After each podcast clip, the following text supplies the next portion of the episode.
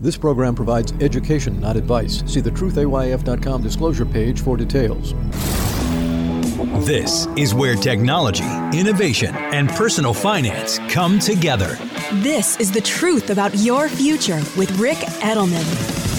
Brought to you by Global X ETFs, dedicated to providing investors with unexplored intelligent solutions. It's Thursday, April 6th. We've been talking about retirement security lately, what's going on in France and South Korea, and how this is a global problem. All around the world, we're living longer and producing fewer babies. And that means all over the world, fewer people are working and paying into Social Security and similar government retirement plans, and more people are retired and taking money out. All these programs are going broke. And all around the world, government leaders are starting to deal with it. In France, they're increasing the retirement age. Here in the US, we haven't decided yet what to do. Should we lower and delay the benefits like France, or raise the taxes to pay for it all? Well, so far here in the US, the tax increasers are taking an early lead. An op ed in the New York Times recently said that we should tax 401k plans and IRAs because the people who are most likely to have the most money in those plans are rich people. The richest 20% of Americans get 60% of the tax benefits of 401ks and IRAs, while the poorest 20% of Americans get just 1% of the benefits. Said another way, the richest Americans save $215 billion in taxes by contributing to IRAs and 401ks. The poorest Americans save only $5 billion in taxes. Not only that, according to the op ed, Wall Street banks and brokerage firms and mutual fund companies earn tens of millions of dollars by managing the assets that rich people put into those 401ks and IRAs. And they give lots of advice to those rich people to help them maximize their investment returns. Meanwhile, people who are dealing with Social Security get no advice at all. So the op ed says we need to start taxing the money that is inside 401ks and IRAs. Not only that, there are bills in Congress already to raise Social Security taxes, and the tax raiser camp, they're supported by President Biden's budget. He, in his budget, leaves Medicare and Social Security untouched. So even though their costs are rising, the benefits will continue as is. By 2033, according to the General Accounting Office, the GAO, by 2033, Medicare and Social Security will consume 11% of our nation's GDP. That's a 30% increase over last year. What President Biden does do in his budget is raise taxes on high income workers. So clearly, tax increases are in our future. Some people think that Social Security benefits are going to get cut anyway.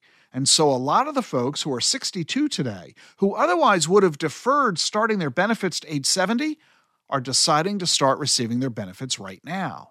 The rationale?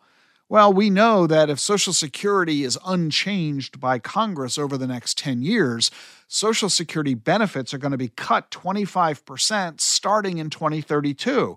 So you might as well take the income now before that 25% cut occurs. Does that make sense? Well, it's a gamble because it means you're stuck with the lower monthly income for the rest of your life. And we have no assurance yet of what Congress is going to do to solve the Social Security funding crisis. So the best step is probably to do nothing rash. Instead, talk with your financial advisor. Have them adjust your financial planning to acknowledge the likelihood of higher taxes and lower benefits don't make any decisions simply out of fear. And if you are feeling fearful about what's going on in the world these days, listen to Jean's podcast every Thursday Self Care with Jean Edelman. You can follow her on Twitter, Instagram, and YouTube as well. Be sure to leave her a comment. Let her know what you think about the topics that she's covering. Links to Jean's podcast and her social media pages are all in today's show notes. Well, before I go, I will say happy Passover to you today. We're taking the day off tomorrow for Good Friday and happy Easter Sunday. I'll be back with you on Monday. See you then. And by the way, if you watch or listen to the podcasts on YouTube, leave a comment.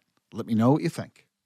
The Truth About Your Future is sponsored by Global X ETFs. Amid inflation, rising rates, and a host of other economic challenges, volatility has been one of the few constants lately. But as listeners of this show know better than anyone, it's important to look past the short term headlines and focus on the bigger picture. Despite the ups and downs of the news cycle, exponential technologies continue to advance, shaping a world of new possibilities in engineering, transportation, healthcare, and renewable energy. At Global X ETFs, we offer a diversified product lineup including risk management solutions to navigate the storm, along with thematic strategies targeting the growth opportunities of tomorrow. Whatever your goals, visit globalxetfs.com to explore how our research and insights may help you achieve your goals.